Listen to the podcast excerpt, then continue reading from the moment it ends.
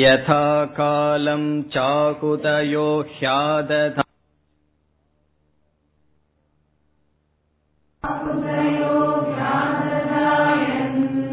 तं नयन्त्येता सूर्यस्य रश्मयः।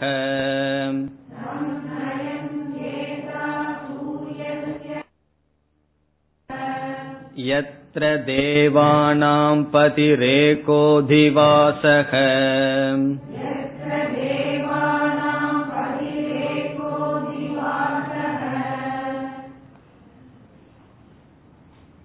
அபராவித்யா ரூபமான கர்மத்தை பற்றி இப்பொழுது பார்த்து வருகின்றோம்.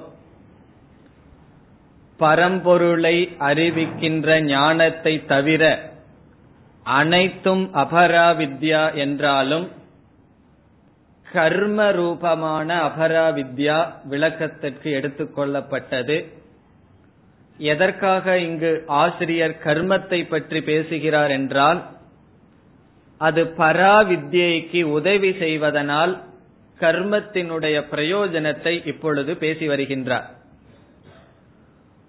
பிறகு கர்மத்தினுடைய குறையையும் பேச இருக்கின்றார். கர்மத்தினுடைய பிரயோஜனத்தை பேசி வருகையில் நித்திய கர்மமான அக்னிகோத்திரம் என்ற கர்ம உதாரணத்திற்கு எடுத்துக்கொள்ளப்பட்டது அந்த அக்னிகோத்திரத்தை எந்தெந்த விதிமுறைப்படி செய்ய வேண்டும் என்று கூறி வந்தார். ஆகுதிகளை நாம் எந்தெந்த அக்னியில் எப்படிப்பட்ட நெருப்பில் எந்த காலத்தில் எந்த முறைப்படி கொடுக்க வேண்டும் என்ற நியமமெல்லாம் கூறப்பட்டது. அவ்விதம் நாம் செய்யவில்லை என்றால் பாபம் என்ற பலன் வரும் என்று கூறினார். பிறகு ஐந்தாவது மந்திரத்தில் இந்த நித்திய கர்மத்தினால் வருகின்ற பலன் என்ன என்று கூறுகின்றார். அதனுடைய பலன் ஸ்வர்க பிராப்திகி. நாம் எதை ஆகுதியாக கொடுக்கின்றோமோ அந்த ஆகுதிகள் நாம் சொர்க்கலோகத்திற்கு செல்கின்ற பாதைகளாக மாறி நம்மை சொர்க்கலோகத்திற்கு எடுத்துச் செல்லும் என்று கூறினார். ஐந்தாவது மந்திரத்தில் கடைசி பகுதி எத்திர தேவானாம் பதிகி ஏகக அதிவாசக. எத்திர என்றால் எந்த சொர்க்கலோகத்தில் தேவானாம் பதிகி தேவர்களினுடைய தலைவனான இந்திரன் இருக்கின்றானோ அதிவாசக அங்கு வசிக்கின்றானோ அந்த இடத்தில் நம்மை அல்லது இந்த எஜமானனை இந்த ஆகுதிகள் எடுத்துச் செல்லும் என்று கூறினார். இனி அடுத்த மந்திரத்தில் இவ்விதம் ஆகுதிகள் எப்படி எஜமானனை எடுத்துச் செல்கின்றது என்று கூறுகின்றார். ஆகவே ஆறாவது மந்திரமும் சொர்க்கலோகம் என்ற பலனை விளக்குகின்றது இப்பொழுது ஆறாவது மந்திரத்திற்குள் செல்வோம் ये ह्येहीति तमाहुतयः सुवर्चसः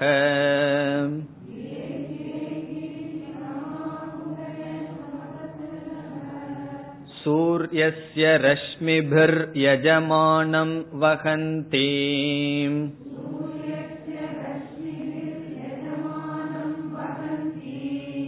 प्रियां वाचमभिवदन्त्योर्चयन्त्यः।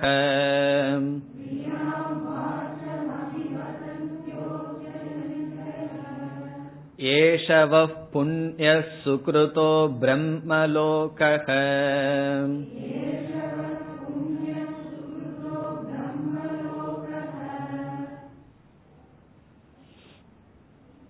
நம்முடைய நித்திய கடமைகளை செய்வதனால் வருகின்ற சொர்க்கலோக பலன் நாம் எதை ஆகுதிகளாக கொடுக்கின்றோமோ அவைகள் நம்மை சொர்க்கலோகத்திற்கு எடுத்துச் செல்லும்.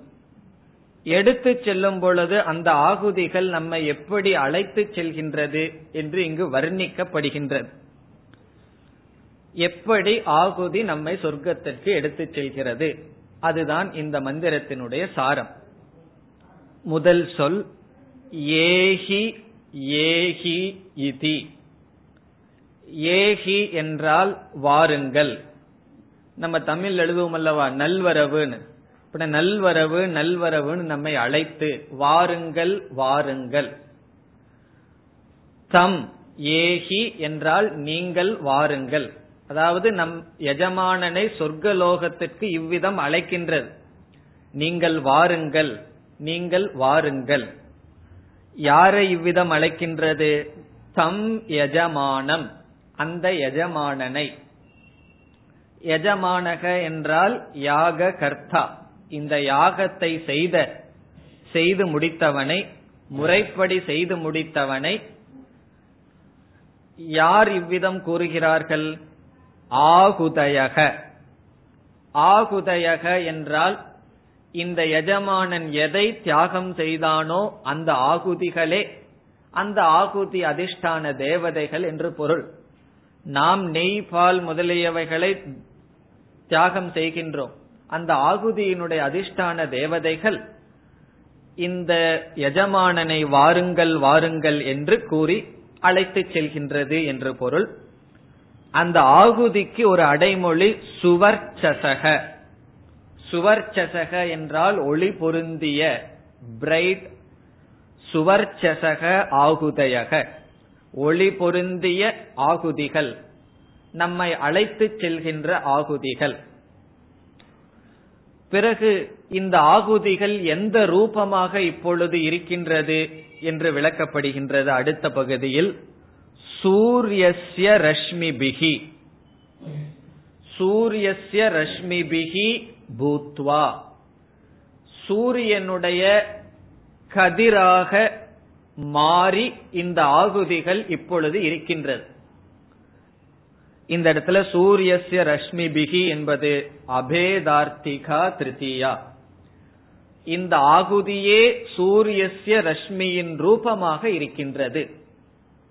ரஷ்மி பிகி என்றால் ரஷ்மிகளாக இருந்து கொண்டு நம்மை அழைத்து செல்லும் ரஷ்மிகளாக கதிர்களாக இருந்து கொண்டு என்ன செய்கின்றது? எஜமானம் வகந்தி. அந்த எஜமானனை அழைத்து செல்கின்றது எடுத்து செல்கின்றது. வகந்தி என்றால் அழைத்து செல்கிறது எடுத்து செல்கிறது. பிறகு மீண்டும் வர்ணிக்கப்படுகின்றது எஜமானனை அழைத்து செல்லும் பொழுது அந்த ஆகுதிகள் என்ன செய்கின்றதாம்? பிரியாம் வாச்சம் அபிவதந்தியக. இதுவும் அந்த ஆகுதிகளுக்கு அடைமொழி. இதுல பல சொற்கள் எப்படிப்பட்ட ஆகுதிகள் எப்படிப்பட்ட தேவதைகள் அழைத்து செல்கிறது என்று சொல்லப்படுகிறது. பிரியாம் வாச்சம். பிரியாம் என்றால் இனிமையான நமக்கு பிடிக்கின்ற வாச்சம் என்றால் சொற்களை அபிவதந்தியக சொல்லிக்கொண்டு இந்த ஆகுதிகள் எடுத்து செல்கிறது. அபிவதந்தியக ஆகுதயக. எப்படிப்பட்ட ஆகுதிகள்? நல்ல வார்த்தைகளை சொல்லிக்கொண்டு பிரியமான வார்த்தைகளை சொல்லிக்கொண்டு. இங்கு பிரியமான வார்த்தை என்ன? ஏகி ஏகி என்று சொல்வதே பிரியமான வார்த்தை. ஒருவர் வீட்டுக்கு நம்ம போறோம் வந்துட்டீங்களான்னு கேக்குறதுக்கும் வாருங்கள்னு சொல்றதுக்கும் பெரிய வித்தியாசம் இருக்கு. உள்ள வாங்க உள்ள வாங்கன்னு சொல்றதே பிரியமான வார்த்தை தான். ஆகவே வாருங்கள் வாருங்கள் என்று பிரியமான வார்த்தைகளை சொல்லி அது மட்டுமல்ல அர்ச்சயந்தக. இந்த எஜமானனை பூஜித்து கொண்டு அர்ச்சயந்தக ஆகுதயக. இந்த எஜமானனை பூஜித்து கொண்டு இந்த ஆகுதிகள் அவனை அழைத்து செல்கிறது. நீ ஏதோ புண்ணியம் பண்ணி வந்து விட்டேன்னு சொல்லவில்லை.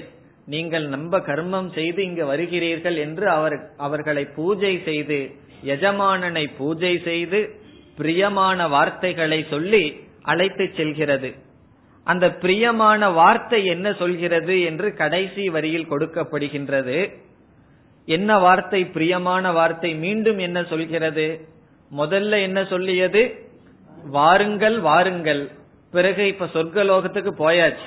அந்த சொர்க்கலோகத்துக்கு போன உடனே இது உங்களுடைய லோகம் என்று கூறுகின்றது. கடைசி வரி ஏஷக லோகக. ஏஷக என்றால் இந்த. இந்த இடத்துல நம்ம வந்து சொர்க்கத்துக்கு போயாச்சுன்னு அர்த்தம். இந்த ஆகுதி வந்து எஜமானனை எல்லாம் கூட்டிட்டு சொர்க்கத்துக்கு போயாச்சு. போறதுக்கு முன்னாடி வாங்க வாங்க என்று கூறி அழைத்து செல்ற செல்கிறது. சொர்க்கத்துக்கு வந்தவுடன் இந்த லோகமானது உங்களுடைய புண்ணியத்தினால் வந்த லோகம் இது உங்களுடையதுதான் என்று சொல்கிறது. வக என்றால் உங்களுடைய ஏஷக என்றால் இந்த லோகம் வக உங்களுடையது உங்களை சார்ந்தது. பிறகு என்ன லோகம் இது? புண்ணியக லோகக. புண்ணியக என்பது லோகத்துக்கு அடைமொழி. நீங்கள் வந்த சொர்க்க லோகத்திற்கு அடைமொழி புண்ணியக. இந்த இடத்துல புண்ணியக என்றால் மேலான உயர்ந்த என்று பொருள். மேலான லோகம். நம்ம பூலோகத்துல உங்களுக்கு இருக்கிற கஷ்டம் எல்லாம் இங்க இருக்காது. பூலோகத்தில் இருக்கிற துக்கம் எல்லாம் இல்லாத சுகம் இருக்கின்ற லோகம். புண்ணியக லோகக. பிறகு சுக்ருதக. சுக்ருதக என்றால் உங்களுடைய நல்ல கர்மத்தின் பல ரூபமாக இருக்கின்றது. சுக்ருதக சுக்ருதஸ்ய கர்மனக பல ரூபக இப்ப சுக்ருதக என்றால் நீங்கள் செய்த புண்ணியத்தின் பலனாக இந்த லோகம் உங்களுக்கு இப்பொழுது இருக்கின்றது. இந்த லோகத்து உங்களுடைய புண்ணியத்தினால் வந்ததாக இருக்கின்றது. அதற்கு பிறகு அது என்ன லோகம்? சொர்க்க லோகத்துக்கு தான் நம்ம இந்த அர்ச்சிகள் அல்லது ஆகுதி நம்ம கூட்டிட்டு போயிருக்கு. அங்க போய் இது வெறும் சொர்க்கம்னு சொன்னா நமக்கு அங்க வந்து பிரம்மலோகத்துக்கு போலாமேன்னு ஆசை வரும். ஆகவே அது என்ன சொல்லுது? சொர்க்கலோகத்தையே இது பிரம்மலோகம்தான் என்று சொல்கிறது. கூட்டிட்டு போனதோ சொர்க்கலோகம். ஆனா சொல்றது என்ன சொல்லுது? பிரம்மலோக இது உங்களுக்கு இதுதான் பிரம்மலோகம். இந்த இடத்துல பிரம்மலோகம்னா சொர்க்கலோகம். சொர்க்கலோகத்துக்கு நம்ம கூட்டிக் கொண்டு சென்று இதுதான் உங்களுடைய பிரம்மலோகம் என்று கூறுகிறது. இந்த இடத்துல பிரம்மலோகம் என்றால் பிரகரணவசாத் சொர்க்கலோக சொர்க்கலோகம்தான். பிறகு ஏன் ஆகுதி அப்படி சொல்லுதுன்னா நம்ம ஏதோ திருப்தி படுத்துறதுக்காக அப்படி சொல்லுது எஜமானனு. அங்க போய் நீங்க வந்து சொர்க்கலோகத்துக்கு தான் வந்திருக்கீங்கன்னு சொன்னா துக்கம் வந்துடக்கூடாது. இப்ப பிரம்மலோகத்துக்கு போற அளவுக்கு புண்ணியம் பண்ணலையேன்னு சொல்லி. ஆகவே இது உங்களுடைய பிரம்மலோகம்தான் புண்ணியமான லோகம் என்றெல்லாம் சொல்கிறது. ஆகவே கர்மத்தினுடைய பலன் என்ன? இப்படிப்பட்ட சொர்க்கலோகத்திற்கு இப்படிப்பட்ட ட்ரீட்மெண்டோட அது அங்கதான் முக்கியம். அவ்வளவு தூரம் நம்மை ட்ரீட் பண்ணி சொர்க்கலோகத்துல போய் நம்மை விடுகிறது. இதையெல்லாம் கேட்ட உடனே நமக்கு என்ன வரும்? பேசாம யாகம் பண்ணிட்டு இருக்கலாமே. எதுக்கு உபனிஷத் படிக்க வர்றோம்? போய் சொர்க்கத்துக்கு போய் இப்படி நாலு பிரியமான வார்த்தையை கேட்டு ரொம்ப நாள் ஆச்சு. அப்படின்னு தோணலாம் நமக்கு. உடனே உபனிஷத் வருகின்றது உபனிஷத் வந்து நமக்கு வைராகியம் வர்றதுக்காகத்தான் இதை பேசியதே தவிர இதுல பற்று வருவதற்கு அல்ல இனி அடுத்த மந்திரத்திலிருந்து இந்த கர்மத்தை செய்பவர்களை சொர்க்கத்திற்கு செல்பவர்களை உபனிஷத் நிந்திக்கின்றது ஏழாவது மந்திரம் प्लवाह्येते अदृढा यज्ञरूपाः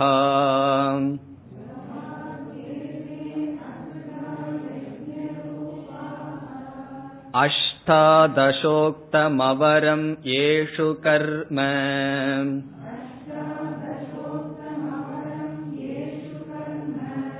एतत् श्रेयो येऽभिनन्दन्ति मूढाः।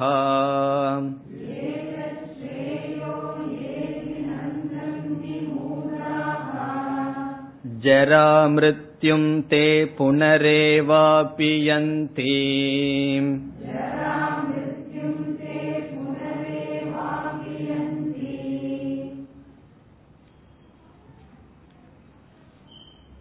ஒன்றாவது மந்திரத்திலிருந்து ஆறாவது மந்திரம் வரை கர்மத்தினுடைய ஸ்துதி அல்லது பிளஸ் பாயிண்ட் கர்மத்தினுடைய பிரயோஜனம் பேசப்பட்டது.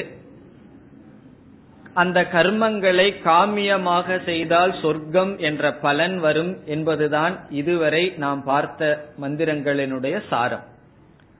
பிறகு மறைமுகமாக உபனிஷத் கூறியது முறையாக செய்யவில்லை என்றால் பாபம் என்ற பலன் வரும். இனி ஏழாவது மந்திரத்திலிருந்து பத்தாவது மந்திரம் வரை கர்மத்தினுடைய நிந்தா கர்மத்தினுடைய மைனஸ் பாயிண்ட் கர்மத்தினால எதை அடைய முடியாது என்பதை பற்றி பேசுகின்றது. உபனிஷத் கர்மத்தை பற்றி இவ்விதம் பேசுவதற்கு காரணம் இதை நாம் மோக்ஷ சாதனமாக கொள்ளக்கூடாது. இந்த கர்மத்தினால் பரம புருஷார்த்தம் அடையப்படுவதில்லை என்ற ஞானம் நமக்கு வந்து கர்மத்திலையும் இந்த லோகத்திலையும் வைராகியம் வர வேண்டும் என்பதற்காக. இங்கு சங்கரர் அறிமுகப்படுத்துகின்றார் இந்த மந்திரத்தை. அவ்விதம் அவர் அறிமுகப்படுத்தும் பொழுது கர்மத்தை பற்றி என்ன கூறுவதற்காக இவ்விதம் துவங்கப்பட்டது என்று நான்கு கருத்துக்கள் கூறுகின்றார். கர்மத்தை பற்றி இந்த நான்கு கருத்துக்களை கூறுவதற்காக உபனிஷத் ஆரம்பிக்கின்றது என்று கூறுகின்றார். முதலில் கூறுவது கர்மத்துக்கு ஏதாவத் பலம் இவ்வளவுதான் பலம் வரையறுக்கப்பட்ட பலத்தை உடையது கர்ம பலன் என்பதை காட்டுவதற்காக கர்ம நிந்தா துவங்குகிறது. இப்ப முதல் அவர் கூறுவது ஏதாவத் பலம். ஏதாவத் பலம் என்றால் இவ்வளவுதான் பிரயோஜனம். ஒரு வரையறைக்கு உட்பட்ட பலன்தான் கர்மத்திலிருந்து அடையப்படும். நாம கர்மத்தை கொண்டு வரையறைக்கு உட்படாத மோக்ஷமான இன்பினிட் என்று சொல்கின்ற பூர்ணமான பிரயோஜனத்தை அடைய முடியாது. அதற்கு காரணம் இந்த மந்திரத்திலேயே வருகின்றது. அங்கு பார்ப்போம். இரண்டாவதாக கர்ம என்பது அவித்யா காம காரியம். இது அறியாமையினுடைய ஆசையினுடைய விளைவுதான் கர்ம. கர்ம அவித்யா காம காரியம். காரியம் என்றால் ப்ராடக்ட் கர்ம எதிலிருந்து வந்தது? அறியாமையினால் ஆசையினால் தோன்றியது செயல் கர்ம. நாம ஒரு காரியம் செய்யறோம் ஒரு கர்மம் செய்யறோம்னு வச்சுக்குவோம். அந்த கர்மத்தை செய்ய வேண்டும் என்றால் நமக்கு ஆசை இருக்கணும். ஆசை மனதில் இருந்தால்தான் அது செயலாக வடிவெடுக்கும். அது நல்லதோ கெட்டதோ. மனதில் காமம் இருந்தால் கர்மம் வரும். காரணம் என்ன? ஒரு ஆசையை பூர்த்தி செய்ய வேண்டும் என்றால் அதற்கான உழைப்பு தேவை. உழைப்பு தேவை என்றால் செயல் தேவை. பிறகு காமம் ஏன் வருகின்றது என்றால் அறியாமை அவித்யா ஷரீரத்தில் ஆத்ம புத்தி ஆகவே இந்த கர்மங்கள் அவித்யா காமத்தினுடைய விளைவுகள் என்பதை காட்டுவதற்காக இங்கு மந்திரங்கள் ஆரம்பிக்கப்படுகின்றது. பிறகு அடுத்ததாக மூன்றாவதாக சங்கரர் கூறுவது கர்ம அசாரம். அது சாரமற்றது. அதிலிருந்து ஏதோ பிரயோஜனத்தை நம்ம அடையறோம். அடைஞ்சாலும் கூட அது அசாரம். சாரமற்றது நிலையற்றது. நிலையற்றது என்றால் பிரயோஜனம் கொஞ்ச நாள் தான் நாம் அனுபவிக்க முடியும். பிறகு அது சென்றுவிடும். முதல் சொன்னது வந்து வரையறுக்கப்பட்ட பிரயோஜனம் தான் வரும்னு சொல்லப்பட்டது. அந்த வரையறுக்கப்பட்ட பிரயோஜனமும் கூட அசாரம் சாரமற்றது. நான்காவதாக முக்கியமா சொல்றார் துக்க மூலம் இந்த கர்மம் நம் துயரத்திற்கு மூலமாக அமைகின்றது. துக்க மூலம் துயரத்தின் விதையாக அமைகிறது. துயரத்திற்கு கர்மம் எப்படி விதையாக அமைகிறது என்றால் நாம் கர்மத்தை செய்யும் பொழுது ஒவ்வொரு கர்மமும் பாபம் அல்லது புண்ணியம் என்கின்ற பிரயோஜனத்தை கொடுக்கும். பாப புண்ணியத்தை நாம் தீர்க்க வேண்டுமென்றால் ஷரீரமும் லோகமும் தேவை. ஆகவே கர்மமானது வினை பயனை கொடுத்து நம்மை சம்சாரத்திலேயே வைத்திருக்கிறது. இப்ப துக்கத்திற்கு மூலம் பிறப்பு இறப்புக்கு மூலமாக இருப்பது கர்ம. ஆகவே விதவிதமான கர்மங்கள் செய்வதனால் விதவிதமான ஷரீரங்கள் விதவிதமான லோகங்கள் சம்சாரத்திலேயே இருப்பதற்கு மூலமாக இருக்கின்றது. இந்த நான்கையும் சங்கரர் குறிப்பிட்டு இது போன்ற கருத்துக்களை கர்மத்தினுடைய தோஷங்களை கூறுவதற்காக இந்த மந்திரங்கள் ஆரம்பிக்கப்படுகின்றது என்று அறிமுகப்படுத்துகின்றார். இனி ஏழாவது மந்திரத்தினுடைய சாரம் என்ன என்று பார்த்துவிட்டு மந்திரத்திற்குள் செல்லலாம். இந்த மந்திரத்தில் மூன்று கருத்துக்கள் பேசப்படுகின்றது. மூன்று மைய கருத்துக்கள் இந்த மந்திரத்தில் அடங்கியுள்ளது. ஒன்று கர்மத்தை உண்டு செய்யும் சாதனைகள் ஸ்திரமற்றது. கர்மத்தை உண்டு செய்யும் சாதனைகள் ஸ்திரமற்றது. இதனுடைய பொருள் உபனிஷத் கர்மத்தை நிந்தனை செய்ய வர விரும்புகின்றது. கர்ம என்றால் நமக்கு இப்பொழுது தெரிந்திருக்க வேண்டும். வைதிக கர்ம அல்லது லௌகிக கர்ம இஷ்டா பூர்த்தம் என்றெல்லாம் பார்க்க இருக்கின்றோம். வேதத்தில் சொல்லியுள்ள விதவிதமான யாகங்கள். எந்த ஒரு கர்மமே எப்படி தோன்றுகிறது என்றால் காரக ஜென்யா கிரியா. கிரியா என்றால் கர்ம செயல். ஒரு செயல் வர வேண்டும் என்றால் கர்த்தா தேவை. ஆள் இருக்கணும். கர்த்தாவே இல்லைன்னா கர்மம் எப்படி உற்பத்தி ஆகும் பிறகு கரணம் தேவை. ஒரு இடத்திலிருந்து இனி ஒரு இடத்திற்கு செல்ல வேண்டும் என்றால் இன்ஸ்ட்ருமெண்ட் கரணம் தேவை. யாகம் முதலிய கர்மங்களுக்கு நாம் கொடுப்பதற்கு பொருள் கர்ம ஆப்ஜெக்ட் பொருள் தேவை. சில தேவதைகளை குறித்து யாகங்கள் செய்வோம். இவ்விதம் சமஸ்கிருத இலக்கணத்தில் கர்த்தா கர்ம கரணம் சம்பிரதானம் என்றெல்லாம் காரகம் என்று சொல்லப்படுகின்றது. இவைகளெல்லாம் ஒரு செயல் உற்பத்தியாகிறதுக்கு காரணமாக இருப்பவைகளுக்கு காரகம் என்று சொல்லப்படுகிறது. கர்ம என்பதற்கு வேறு ஒரு சொல் கிரியா. ஆகவே காரக ஜென்யா கிரியா. இங்கு உபனிஷத் கிரியையை பற்றி பேசுவதற்கு முன் அந்த கிரியை எதிலிருந்து வருகின்றதோ அந்த காரகங்கள் அவைகளே அனித்தியம் என்று இங்கு பேசுகின்றது. கர்மத்தை உற்பத்தி செய்கின்ற காரகங்களே அனித்தியமாக இருக்கும் பொழுது கர்மத்தை பற்றி என்ன சொல்வது? பிறகு கர்மத்திலிருந்து வருகின்ற பலனும் அனித்தியம் என்பதுதான் இங்கு உபனிஷத்தினுடைய கருத்து. ஆகவே இங்கு முதல் பேசப்படுகின்ற கருத்து கர்மத்தை உண்டு செய்யும் சாதனைகள் அல்லது காரகங்கள் ஸ்திரமற்றது அனித்தியமானது. இரண்டாவது கருத்து கர்மத்தை தோற்றுவிக்கும் காரகங்கள் அனித்தியம் அதே போல கர்மமும் அனித்தியமானது. இக்கர்மம் பலகீனமான படகை போன்றது. அது இரண்டாவது கருத்து. கர்ம கிரியை கிரியா காரகத்திலிருந்து தோன்றிய கிரியா மிக மிக பலகீனமான படகை போன்றது ஸ்திரமற்றது. காரணம் என்ன? ஸ்திரமற்றதிலிருந்து தோன்றியது ஸ்திரமற்றதாகத்தான் இருக்க முடியும். நாம் ஒரு பொம்மை செய்கின்றோம் அந்த பொம்மையானது தட்டுல செய்யறோம்னு வச்சுக்கோம் சிறிய குச்சியில செய்யறோம். பிறகு அந்த பொம்மை எப்படி இருக்கும்? ஸ்திரமற்றதாகத்தான் இருக்கும். காரணம் அதை செய்யப்பட்ட கருவிகள் அவ்விதம் இருந்தால் அந்த பலனும் அப்படித்தான் இருக்கும். இது இரண்டாவது கருத்து. இரண்டாவது கருத்து கர்ம பலகீனமான படகை போன்றது. மூன்றாவது கருத்து இந்த கர்மத்தை மோக்ஷ சாதனமாக கொள்பவர்கள் மீண்டும் மீண்டும் சம்சாரத்தில் விழுகிறார்கள். இந்த கர்மத்தை யார் மோக்ஷ சாதனமாக கொள்கிறார்களோ அவர்கள் மீண்டும் மீண்டும் சம்சாரத்தில் விழுகிறார்கள். இங்கு உபனிஷத் மீண்டும் சம்சாரத்தில் செல்கிறார்கள் சொல்லி ஆக வேண்டும். காரணம் என்ன? அவர்கள் ஏற்கனவே சம்சாரத்தில் இருக்கிறார்கள். அதிலேயே மீண்டும் தொடர்ந்து இருப்பார்கள். இந்த மூன்று கருத்தை உடையதுதான் இந்த மந்திரம். கர்மத்தை நிந்தைக்க வந்த உபனிஷத் எதிலிருந்து கர்மம் தோன்றுகின்றதோ அதை முதலில் நிந்திக்கின்றது. அதனுடைய நிலையை விளக்குகிறது.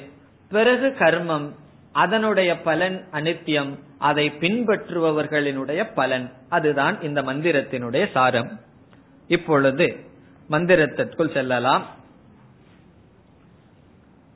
இரண்டாவது சொல் ஏதே. ஏதே என்றால் இந்த. ஏதே இந்த.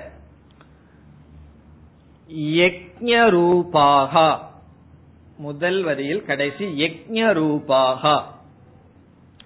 இங்கு யக்ஞரூபாகா என்றால் யக்ஞம் என்ற கர்மத்திற்கு காரணமாக இருக்கின்ற என்று பொருள்.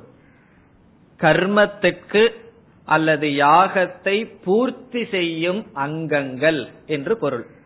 யக்ஞ நிர்வர்த்தகாகா. இங்கு யக்ஞம் என்றால் கர்ம கிரியா. அந்த கிரியையை பூர்த்தி செய்யும் துணை கருவிகளாக இருப்பவைகள் எவைகள்? ஒரு யாகத்தை பூர்த்தி செய்வதற்கு பலவிதமான துணை கருவிகள் தேவை அவைகள் காரகம் என்று சொல்லப்படுகிறது. ஒரு யாகத்தை பூர்த்தி செய்ய வேண்டும் என்றால் முதல்ல யார் தேவை? எஜமானன் தேவை. பிறகு யாகத்தை செய்து வைக்கின்ற ரித்துவிக் யாகத்தை செய்து வைக்கின்ற பூஜாரிகள் தேவை. நாம் எதை ஆபுலேஷன் எதை கொடுக்கின்றோமோ அந்த திரவியம் தேவை. தேவதைகளை குறித்து நாம் கொடுக்க வேண்டும். இவ்விதம் பல இருக்கின்றது. இங்கு உதாரணத்திற்கு உபனிஷத் ஒரு காரகத்தை எடுத்துக் கொள்கிறது. சில யஜ்யங்களுக்கு பதினெட்டு அங்கங்கள் பேசப்படுகின்றது. அந்த பதினெட்டு அங்கங்களில் பதினாறு பேர் ரித்துவிக் பதினாலு பேர் பதினாறு பேர் ரித்விக் என்றால் அந்த யாகத்தை செய்து வைப்பவர்கள். பிறகு பதினேழாவது மனிதன் எஜமானன் பதினெட்டாவது மனைவி. சில யாகங்கள் எல்லாம் கிரகஸ்த ஆசிரமத்தில் இருப்பவர்கள் மனைவியினுடைய அருகில் இருந்துதான் சில யாகம் செய்ய வேண்டும். ஆகவே எஜமானன் பதினேழு பத்தினி பதினெட்டு. இந்த பதினெட்டும் என்ன? கர்த்தா அல்லது ஒரு யாகத்துக்கு கர்மத்தை உண்டு செய்கின்ற ஒரு அங்கங்கள். அந்த பதினெட்டு இங்கு கூறப்படுகின்றது. பதினெட்டுக்கு சமஸ்கிருதத்தில் அஷ்டாதச. அஷ்டாதச யஜ்ய ரூபாக அஷ்டாதச என்பது இரண்டாவது வரியில் முதல் சொல். அதை யஜ்ய ரூபத்தோட சேர்த்திக்கணும். அஷ்டாதச யஜ்ய என்றால் பதினெட்டு யாகத்தை பூர்த்தி செய்யும் அங்கங்கள் என்று பொருள். இங்கு நாம் மற்றதையும் சேர்த்துக் கொள்ள வேண்டும். பொருள் தேவதைகள் எல்லா விதமான காரகங்களையும் புரிந்து கொண்டு இவைகளெல்லாம் எப்படி இருக்கின்றது என்றால் அதிருடாகா. அதிருடாகா என்றால் நிலையற்றதாக இருக்கின்றது. ஏதே அஷ்டாதச யஜ்ஞரூபாக அதிருடாகா. அதிருடாக யஜ்ஞரூபாக. இந்த இடத்துல உபனிஷத் எதை பேசிட்டு இருக்குன்னு நம்ம புரிந்து கொள்ள வேண்டும். இங்கு எதை பேசுவதற்கு ஆரம்பிக்கின்றது? கிரியா கர்ம நிலையற்றது. அதனுடைய பலனும் நிலையற்றது என்ன என்று பேச ஆரம்பிக்கும் பொழுது எதிலிருந்து கர்மம் உற்பத்தியானதோ அந்த அவயவங்களும் கூட நிலையற்றது அதிருடமானது என்று ஆரம்பிக்கின்றது. ஆகவே எதிலிருந்து கர்மம் தோன்றியதோ அவைகளும் அனித்தியமானது திருடமற்றது. அஷ்டாதச யஜ்ஞரூபாக. அதை எதனோடு ஒப்பிடப்படுகின்றது என்றால் முதல் சொல் பிளவாகா சந்தி. பிளவாகா என்றால் சிறு படகு போல. இந்த அதிருடமான கர்மத்தினுடைய அங்கங்கள் சிறு படகு போல. இந்த யஜ்யத்தில் என்ன சொல்லப்பட்டிருக்கின்றது என்றால் ஏஷு அவரம் கர்ம புரோக்தம். இந்த யஜ்ய ரூபத்தில் இங்கு யஜ்ய ரூபம் என்றால் யாகத்தை பூர்த்தி செய்கின்ற அங்கங்கள். இவைகளில் விதவிதமான கர்மமானது பேசப்பட்டுள்ளது. விதவிதமான கர்மங்கள் இங்கு பேசப்படுகின்றது. ஏஷு என்றால் இந்த யஜ்ய ரூபங்களுக்குள் அவரம் கர்ம. அவரம் என்றால் உபாசனை இல்லாத கர்மங்கள் புரோக்தம் சொல்லப்பட்டுள்ளது. அவரம் கர்ம உபாசனா ரஹிதம் கர்ம புரோக்தம் சொல்லப்பட்டுள்ளது. இவைகளெல்லாம் எதற்கு உதாரணம்? பிளவாகா சந்தி. இவைகளெல்லாம் பிளவா என்றால் சிறு படகு போல. இதனுடைய சாரம் என்ன? இந்த முதல் இரண்டு வரியில நமக்கு இந்த உபனிஷத்து கர்மத்தினுடைய அனுத்தியத்துவத்தை எப்படி சொல்றது புரிஞ்சுக்கிறதே கஷ்டம். அதுக்கப்புறம் கர்மத்தை அனுத்தியம்னு புரிந்து கொள்ள வேண்டும். இந்த இரண்டு வரியினுடைய சாரம் என்ன? கர்ம அனித்தியம் செயல் அனித்தியம் அதுதான் இதனுடைய சார். எந்த விதமான பூஜையோ யாகங்களோ யார் மோக்ஷ சாதனமாக கொள்கிறார்களோ அவர்களினுடைய பலன் இங்கு சொல்லப்படுகிறது. இங்கு பிளவாகா என்று சொல்வதிலிருந்து நமக்கு என்ன கிடைக்கின்றது என்றால் சிறு படகை வச்சு எவ்வளவு தூரம் நம்ம கடக்கலாம்? சிறு ஆத்த கடக்க முடியுமே தவிர சமுத்திரத்தை கடக்க முடியாது. ஆகவே சிறு படகு கொஞ்சம் தூரம் போவதற்கு தான் பயன்படும் அதுபோல இந்த கர்மம் சிறு படகு இதுல ஏதோ கொஞ்ச நேரம் சுகமான பொருளை அடையறதுக்கு பயன்படுத்தலாமே தவிர மோக்ஷத்தை அடைவதற்கோ அல்லது சம்சாரம் என்ற கடலை கடப்பதற்கு பயன்படாது. இந்த கர்மங்கிற சின்ன படகுல ஏறி சம்சாரம் என்ற கரையை நம்மால் கடக்க முடியாது. அப்படி கடக்க முடியும் என்று பயணம் செய்பவர்கள் கொஞ்ச தூரத்தில் விழுந்து விடுகிறார்கள். அதுதான் இதற்கு பிறகு வருகின்றது. ஏதத் ஸ்ரேயக.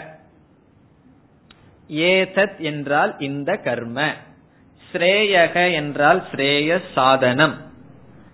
இந்த கர்ம ஸ்ரேயஸ் என்றால் இங்கு மோக்ஷம். மோக்ஷத்துக்கு சாதனமாக ஏ மூடாகா அபிநந்தந்தி. உபனிஷத் சற்று கடினமான வார்த்தையை பயன்படுத்துறது. மூடாகா மூடர்கள் எந்த மூடர்கள் அபிநந்தந்தி என்றால் எண்ணுகிறார்களோ என்னவென்று? ஏதத் ஸ்ரேயக. ஸ்ரேயக என்றால் ஸ்ரேய சாதனம் இந்த கர்மமே ஸ்ரேய சாதனம் என்று ஏ எந்த மூடர்கள் அபிநந்தந்தி நினைக்கின்றார்களோ எண்ணுகிறார்களோ? இந்த கர்மத்தையும் யாகங்களையும் செய்து நான் மோட்சத்தை அடைந்து விடுவேன் என்று யார் எண்ணுகிறார்களோ? அவர்களுடைய நிலை என்ன? தே அவர்கள் ஜராமிருத்யும் யந்தி. அவர்கள் ஜராமிருத்யுவை அடைகிறார்கள். வெறும் சம்சாரம்னு நம்ம உபனிஷத் சொல்லுச்சுன்னு வச்சுக்கோ. சரி இருந்துட்டு போட்டுமே நமக்கு தோணும். சில பேர்த்துக்கு அப்படி சொல்றதே ஒரு சந்தோஷம். நாங்கெல்லாம் பேர் கூறுவார்கள் அதுல ஒரு சந்தோஷம் இருந்து இருந்து பழகி போச்சு. ஆகவே அப்படி தான் இருந்துட்டு இருக்கேன் சந்தோஷமா தான் இருக்கேன்னு தோணும். ஆகவே உபனிஷத் நமக்கு பயப்படுத்துவதற்காக சம்சாரத்தினுடைய லட்சணம் கொடுக்கப்படுகிறது ஜரா மிருத்யு. ஜரா சகிதம் மிருத்யு. வெறும் மிருத்யுன்னு சொன்னாலும் பத்தாது. இருக்கிற வரைக்கும் அனுபவிச்சுட்டு போவேன்னா. இல்ல ஜரா மிருத்யு. இருக்கிற வரைக்கும் ஜரையில கஷ்டப்பட்டு பிறகு மிருத்யு வருகின்றது. ஜெராவினுடைய ஜராவுடன் கூடிய மிருத்யுவை அடைகிறார்கள். இப்ப அவர்கள் இதை அடைகிறார்கள்னு சொன்னா ஏற்கனவே இப்ப அவர்கள் அடையவில்லைன்னு தோணுது. நான் உன்னை அடைகிறேன்னு சொன்னா இப்ப அடைஞ்சிட்டு இல்லைன்னு அர்த்தமாகுதுன்னு சொன்னா இப்பவும் ஜராமிருத்தியோடு தான் இருக்கிறார்கள். மீண்டும் ஜராமிருத்தியோவை அடைவார்கள் என்று கூறுகிறது. புனக ஏவ. மீண்டும் அப்படின்னு சொல்லும் பொழுதே ஏற்கனவே ஜராமிருத்தியுவில் இருக்கிறார்கள். மீண்டும் புனக அபியந்தி அவர்கள் அடைகிறார்கள். எதை? ஜரா மிருத்யு ஜரா மிருத்யு மரணம் துயரம் வயோதிகம் இப்படிப்பட்ட துயரத்தை அவர்கள் அடைகிறார்கள். ரொம்ப பேர் வாழ்க்கைய முழு வாழ்க்கையில கர்மம் செய்து செய்து பணத்தை சேர்த்து வச்சிருப்பார்கள். கடைசியில் அந்த பணத்தை யார் அனுபவிப்பார்கள்னா? கண்டிப்பா அவர்கள் அனுபவிக்கிறதுக்கு ஏன்னா இருக்கிற ஹெல்த்தை எல்லாம் பயன்படுத்தி வெல்த்தை சேர்த்தியாச்சு. அதுக்கப்புறம் என்னன்னா? ஹெல்த்த ஸ்பெண்ட் பண்ணி வெல்த் வந்தாச்சு. அப்புறம் வெல்த்த ஸ்பெண்ட் பண்ணி ஹெல்த்தை தான் கடைசியில பாத்துக்கணும் ஆரோக்கியத்தை அடையிறதுக்கு தான் கடைசி காலத்துல நம்ம பயன்படுத்தணும்.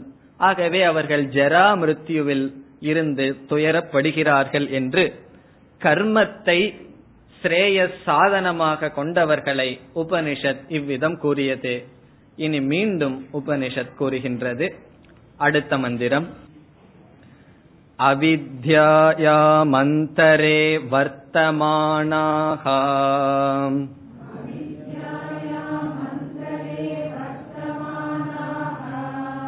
स्वयं धीराः पण्डितम् मन्यमानाः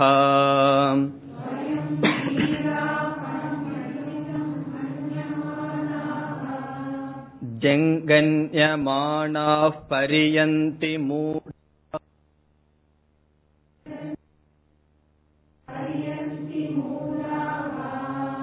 अन्धेनैव नीयमाना यथान्धाः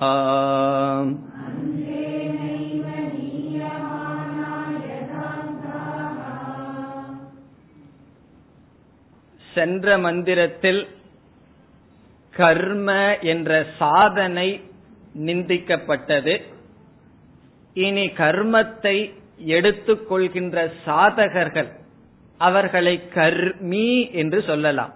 கர்மத்தை எடுத்துக்கொள்கின்ற அந்த கர்மிகளை இங்கு நிந்தனை செய்கின்றது. இங்கு மனிதர்களை நிந்திக்கின்றது. கர்மத்தை சாதனமாக மோக்ஷ சாதனமாக கொண்ட மனிதர்களை இங்கு உபனிஷத் நிந்தனை செய்கின்றது. கர்மி நிந்தா. முன்பு சாதன நிந்தா கர்ம நிந்தா இங்கு கர்மி சாதக நிந்தா. இது எதுக்கு உபநிஷத்து நிந்தனை செய்யணுங்கிறது அதெல்லாம் வைராகியத்திற்காகத்தான் வைராகியம் வரணும்னு உபனிஷத் எவ்வளவோ கஷ்டப்படுது.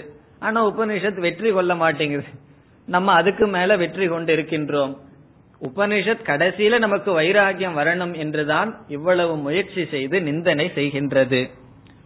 ஒரு மனிதன் இரண்டு விதமான சாதனை அல்லது படியை கடந்து செல்ல வேண்டும். முதல் படி என்னவென்றால் என்னுடைய சம்சாரத்துக்கு துயரத்துக்கு காரணம் அறியாமை என்று கண்டுகொள்ள வேண்டும்.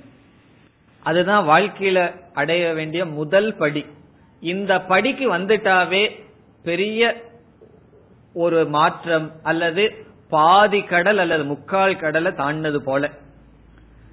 நம்முடைய அறியாமைக்கு நம்முடைய சம்சாரத்துக்கு அல்லது துயரத்திற்கு காரணம் இப்ப நம்மிடம் வந்து ஒருவர் உங்களுடைய துயரத்துக்கு காரணம் என்னன்னு சொன்னா நம்ம மனசுல எத்தனை பேர் வருவார்கள்? அல்லது எவ்வளவு சூழ்நிலையை நம்ம சொல்லுவோம்? இவருடைய குணம் அவருடைய குணம் இவருடைய கேரக்டர் அல்லது பொருளாதார சூழ்நிலை இந்த மாதிரி எவ்வளவோ லிஸ்ட் வச்சிருப்போம். நம்மளுடைய துயரத்திற்கு காரணம். எதுவரை என்னுடைய துயரத்திற்கு காரணம் வெளியே இருக்கோ அதுவரை அதைத்தான் சரி செய்து கொண்டிருப்போம். முதலில் கண்டுகொள்ள வேண்டியது என்னுடைய துயரத்திற்கு காரணம் என்னுடைய அறியாமை. என்னை பற்றிய அறியாமை என்று. நான் அறியாமையில் இருக்கின்றேன் என்று முதலில் இந்த அறிவு வர வேண்டும். இப்ப முதல்ல வரவேண்டிய அறிவு நான் அறியாமையில் இருக்கின்றேன். இந்த அறிவு வந்தாவே சிஷ்யத்துவங்கிறதே வந்துடும் இந்த அறிவு வராத வரைக்கும் அந்த பாவனை மனசுல வராது. இப்ப இரண்டாவது என்ன செய்ய வேண்டும்? நான் அறியாமையில் இருக்கின்றேன் என்று தெரிந்தவுடன் அறியாமையை நீக்குவதற்காக சாஸ்திரத்தை படித்தல் குருவை நாடுதல் இந்த சாதனையை செய்ய வேண்டும். இப்ப முதல்ல நான் அறியாமையில் இருக்கின்றேன் என்று கண்டுகொள்ள வேண்டும். இரண்டாவதாக அறியாமையை நீக்குவதற்கு ஞான யோகம் சிரவண மனன முதலிய சாதனைகளை செய்ய வேண்டும். ஆனால் இங்கு உபனிஷத் இந்த கர்மிகள் முதல் படிக்கே வரவில்லை என்று கூறுகிறது. அவர்கள் முதல் படிக்கு வந்தா தானே இரண்டாவது படிக்கு வர்றது. தான் அறியாமையில் இருக்கின்றேன் என்றே அவர்களுக்கு தெரியவில்லை. என்று அவர்களை நிந்தனை செய்வதை விட பரிதாபப்படுகிறது. உபனிஷத் யாரையும் நிந்திக்கணும்னு ஆசை இல்லை. நான் தான் எல்லாத்தையும் நிந்திச்சிட்டு இருக்கேன்னா உபனிஷத்து அதைத்தான் செய்யுதுன்னு நினைக்க வேண்டாம். அவர்கள் பாவம் அறியாமையில் இருக்கிறார்கள் என்று உபனிஷத் வருத்தத்துடன் கூறுகிறது. சாதாரணமா நாலு விதமான மனிதர்களை பற்றி கூறுறது வழக்கம். இங்க உபனிஷத் அஞ்சாவது விதமான மனிதர்களை கூறுது. இந்த நான்கு விதமான மனிதர்கள் யார் என்றால் தனக்கு விஷயம் தெரியாது. தனக்கு ஒண்ணுமே தெரியாது. தெரியாது என்பதும் தெரியாது. தனக்கு தெரியாது ஆனா தெரியாதுங்கிறதும் தெரியாது. இவர்களை வச்சுட்டு என்ன செய்யறது? பேசாம இருக்க வேண்டியதுதான். தெரியாதுங்கிறத கண்டுபிடிங்கன்னு சொல்லி விட வேண்டியதுதான். இரண்டாவது மனிதர்கள் தனக்கு தெரியாது ஆனால் தெரியாது என்பது தெரியும். தனக்கு விஷயம் தெரியாது. ஆனா தெரியல அப்படிங்கிறது தெரியும். இவர்கள் மாணவர்கள். ஸ்டூடெண்ட் ஸ்டூடெண்ட்டுக்கு என்ன தகுதி? தனக்கு தெரியக்கூடாது. தெரிஞ்ச ஸ்டூடெண்ட் அல்ல. தெரியக்கூடாது. அதே சமயத்தில் தெரியவில்லை என்பது தெரிய வேண்டும். மூன்றாவது விதமான மனிதர்கள் தனக்கு தெரியும். ஆனால் தெரியுங்கிறது தெரியாது. தனக்கு விஷயம் தெரியும். இதுதான் அப்படிங்கிறது தெரியாது. இது எப்படின்னா சில பேர் ரொம்ப சாஸ்திரம் படிச்சிருப்பார்கள். அங்க இங்க எல்லாம் படிச்சு. அவர்களுக்கெல்லாம் தெரியும். ஆனா எந்த இடத்துல எதை போட்டு எப்படி புரிஞ்சுக்கணும்னு ஆர்டரா தெரியாது. ஒரு குருவிடம் ஒழுங்க ஒரு அஞ்சாறு வருஷம் படிச்சிருந்தா அந்த அறிவு ஆர்டரா இருக்கும். விதவிதமான இடத்துல இந்த மாடு விதவிதமா மேயறது போல விதவிதமான புஸ்தகங்களை படிச்சுட்டு எல்லா விஷயங்களும் தெரியும். ஆனா எந்த விஷயத்தை எப்படி புரிஞ்சுக்கணும்னு ஒரு ஆர்டரா தெரியாது. ஆகவே தனக்கு தெரியும் தெரியுங்கிறது தெரியாது.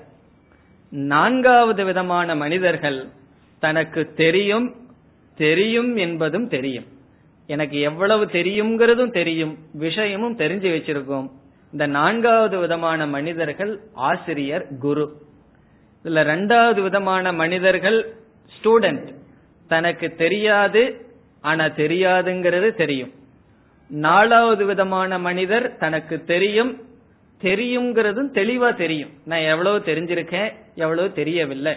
அவருக்கு தெரியாத சப்ஜெக்ட போய் அவர்கிட்ட கேட்டீங்கன்னா எனக்கு இது சம்பந்தமா தெரியாதுன்னு சொல்லிடுவார் தெரிஞ்ச மாதிரி வளரிட்டு இருக்க மாட்டார். கேட்டுட்டானே சிஷ்யம் கேட்டுட்டானேன்னு சொல்லிட்டு இருக்க மாட்டார். எனக்கு இந்த விஷயம் தெரியாது. தெரிகிற விஷயத்தை எனக்கு எவ்வளவு கிளி தெளிவா தெரியுங்கிறத சொல்லுவார் அவர் குரு. சாதாரணமா இந்த நாலு வெரைட்டி தான் நம்ம மனிதர்கள் இருக்காங்க. ஆனா உபனிஷத் சொல்லுது அஞ்சாவது வெரைட்டி ஒன்னு இருக்கு. முதல் வெரைட்டி என்ன? தனக்கு தெரியாது தெரியாதுங்கிறதும் தெரியாது. ஆனா இந்த அஞ்சாவது வெரைட்டி யாருன்னா தனக்கு தெரியாது ஆனா தெரியும்னு நினைச்சிட்டு இருப்பார்கள். தனக்கு தெரியாது ஆனா எனக்கு தெரிஞ்சாச்சுன்னு முடிவு பண்ணியாச்சு. அவர்களை பற்றி இங்கு பேசுகின்றது. தனக்கு விஷயம் தெரியாது ஒண்ணுமே ஒழுங்கா தெரியாது. ஆனால் எனக்கு எல்லாம் தெரியும் என்று நினைத்து கொண்டு இருக்கிறார்கள். பண்டிதம் மன்யமானாக தன்னை ஒரு பெரிய பண்டிதன் என்று நினைத்து கொண்டிருக்கிறார்கள் என்று உபனிஷத் கூறுகிறது. இப்பொழுது மந்திரத்திற்குள் செல்லலாம். இந்த ஐந்தாவது விதமான மனிதர்கள் தனக்கு உண்மை தெரியல. ஆனா எதையோன்னு தெரிஞ்சிட்டு தெரியுதுன்னு நினைத்து கொண்டிருப்பவர்கள் எங்கு இருக்கிறார்கள்? அவர்கள் இருக்கின்ற இடத்த முதல்ல உபனிஷத் கூறுது. அவித்யாயாம் அந்தரே வர்த்தமானாகா. வர்த்தமானாகான அவர்களுடைய யதாஸ்தானம். அவர்களுடைய யதாஸ்தானம் என்ன? அவித்யா. அவித்யைக்குள் அவர்கள் இருக்கிறார்கள். அறியாமையினுடைய மத்தியில் அந்தரே. மத்தியில் அவர்கள் இருக்கிறார்கள். உபனிஷத் வந்து அவித்தியினுடைய ஒரு கோடியில இருக்குன்னு கூட சொல்லல. ஏன்னா கொஞ்ச தூரத்துல வந்துடலாமே இல்ல அவித்தியினுடைய மத்தியில் அவர்கள் இருக்கிறார்கள். ஒரு கடல்ல ஓரத்துல இருந்தா தப்பிச்சு வந்துடலாம் நடுக்கடல்ல இருந்தா எப்படி தப்பிக்கிறது? அதே போல அறியாமையினுடைய நடுவில் அவர்கள் இருக்கிறார்கள். இந்த இடத்துல அவித்யா என்றால் அவித்யா காரியம் சங்காதக. அவித்யினுடைய காரியமான ஷரீரத்தை சொல்லப்படுகிறது. அவித்யா என்ற சொல்லில். அவித்யா என்றால் அவித்யிலிருந்து தோன்றிய மனம் உடல். அந்தரே என்றால் இந்த ஷரீரமே தான் என்று நினைத்து கொண்டு இருக்கிறார்கள். இப்ப முதல்வதையினுடைய கடைசி பொருள் என்ன? ஷரீரம் மனம் புத்திக்குள் இருந்து கொண்டு இதே இந்த ஷரீரம் மனமே தான் என்று நினைத்து கொண்டு இருக்கிறார்கள். ஷரீர மனம் இவைகளுடன் தாதாத்மியமாபன்னாகா என்று ஒரு விளக்காசிரியர் கூறுகிறார். தாதாத்மியம் என்றால் ஸ்தூல சரீரம் சூக்ம சரீரம்.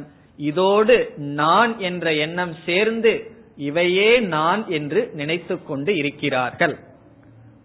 இல்ல அப்படின்னா அவித்திக்கு நடுவில் இருக்காங்கன்னா நமக்கு அர்த்தம் புரியாது. அவித்திக்கு நடுவில் இருக்காங்கன்னு என்ன அர்த்தம்? அவித்தை காரியமான சரீரத்தில் நான் என்ற புத்தியுடன் இருக்கிறார்கள். இந்த ஷரீர அபிமானம் தான் என்னுடைய சம்சாரத்துக்கு காரணம்னு தெரிந்தவர்கள் யார்? மாணவர்கள்.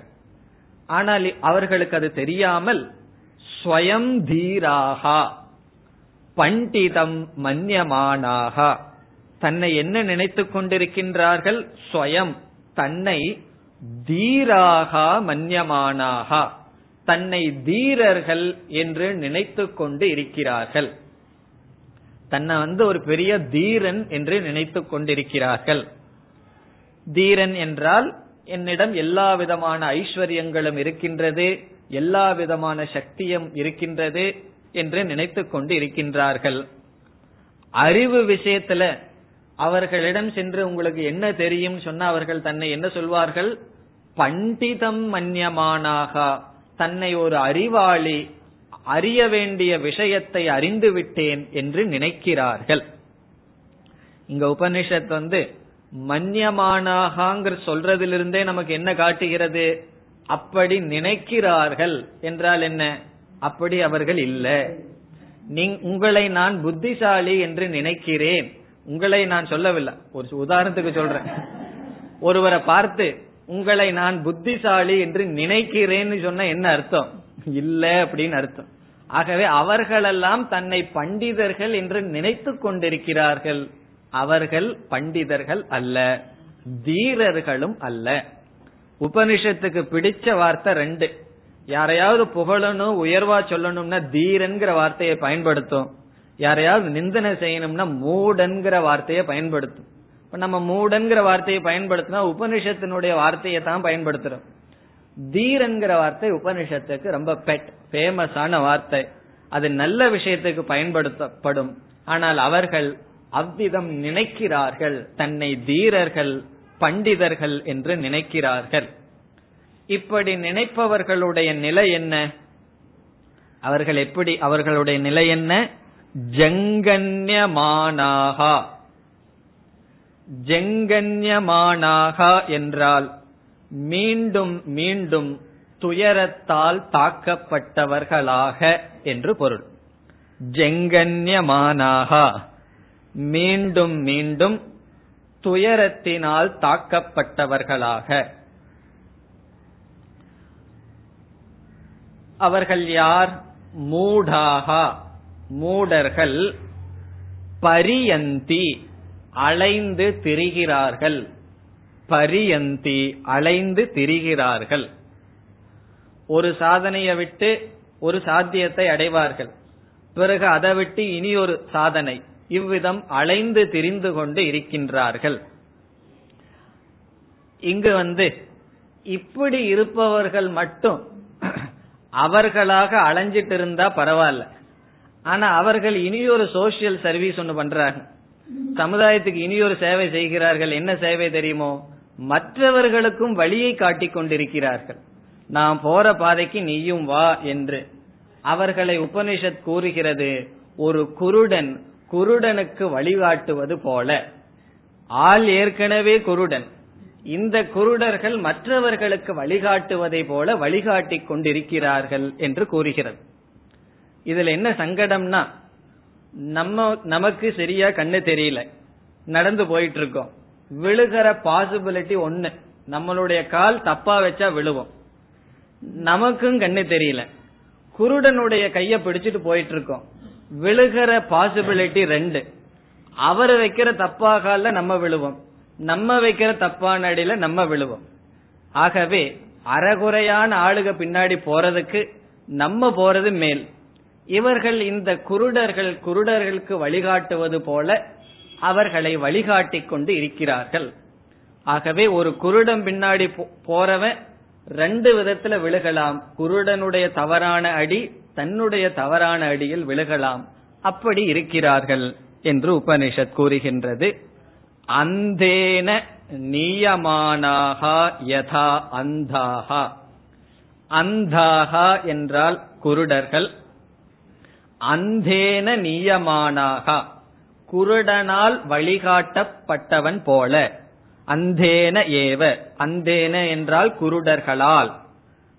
நீயமானாக என்றால் வழிகாட்டப்பட்டவர்கள் போல பரியந்தி. எப்படி வழிகாட்டப்பட்டு அவர்கள் அழைகிறார்களோ அதுபோல் இவர்கள் தானும் கெட்டு தன்னை சுற்றி இருப்பவர்களுக்கும் தன்னுடைய வழியை கொடுத்து இந்த சமுதாயத்திற்குள் பரியந்தி அவர்கள் சம்சாரத்தில் அலைந்து திரிந்து கொண்டு இருக்கின்றார்கள். இப்ப இந்த இடத்துல உபனிஷத் என்ன செய்தது? கர்மி நிந்தா செய்யப்பட்டது. மீண்டும் உபனிஷத் நினைத்தது. ஒரு ஸ்லோகத்தில் அவங்கள நிந்தனை செஞ்சு உபனிஷத்துக்கு திருப்தி வரல. அடுத்த ஸ்லோகத்தில் மீண்டும் அவர்களை நிந்திக்கின்றது. அடுத்த மந்திரம். अविद्यायां बहुधा वर्तमानाः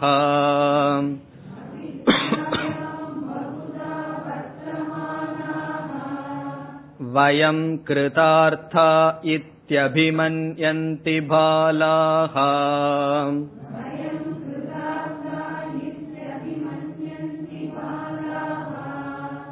यत् यत्कर्मिणो न प्रवेदयन्ति रागात्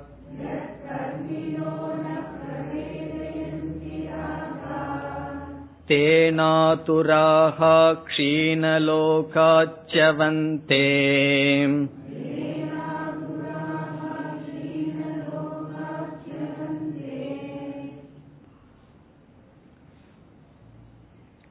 இந்த மந்திரத்திலும் கர்மி நிந்தா.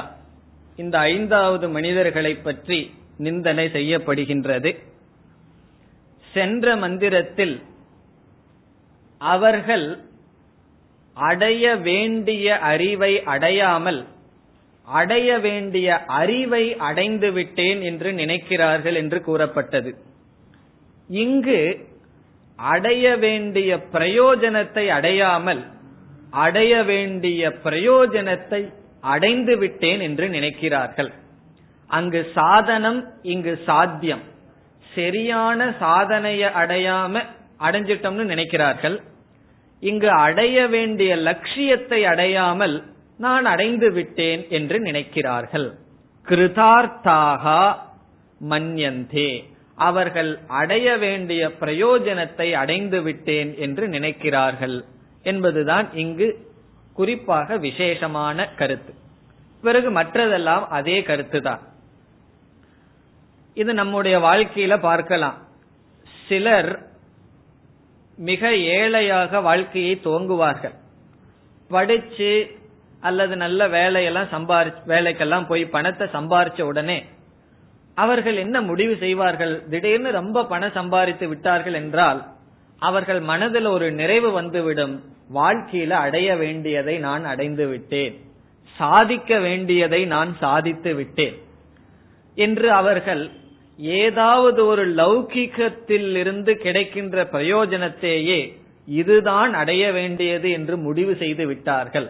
முடிவு செய்துவிட்டு நான் அடைய வேண்டியதை அடைந்து விட்டேன். சாதிக்க வேண்டியதை சாதித்து விட்டேன் என்று நினைக்கிறார்கள். ஆனால் அவர்கள் நான் அடைந்தது ஒரு அல்பம் என்பது அவர்களுக்கு தெரியவில்லை. இப்படி பலருடைய வாழ்க்கையில் நாம் பார்க்கலாம். நாம் ஆரம்ப காலத்துல எதையாவது அடைஞ்சு மனதில் ஒரு நிறைவு வந்தது அப்படின்னா அதற்கு மேல முயற்சி செய்ய மாட்டோம். ஆகவே ஆரம்ப காலத்துல சம்சாரத்திலிருந்து விடுபடணும்னா மனசுல நிறைவே வரக்கூடாது. மனசுல நிறைவு வந்துடுதுன்னா அதே இடத்துல நின்னுக்குவோம். தண்ணி போயிட்டு இருக்கு ஒரு இடத்துல நிறைஞ்சிடுதுன்னா நின்னுக்கும். அதுல நிறைவு இருக்காம இருக்கிற வரைக்கும் நல்லதுதான்.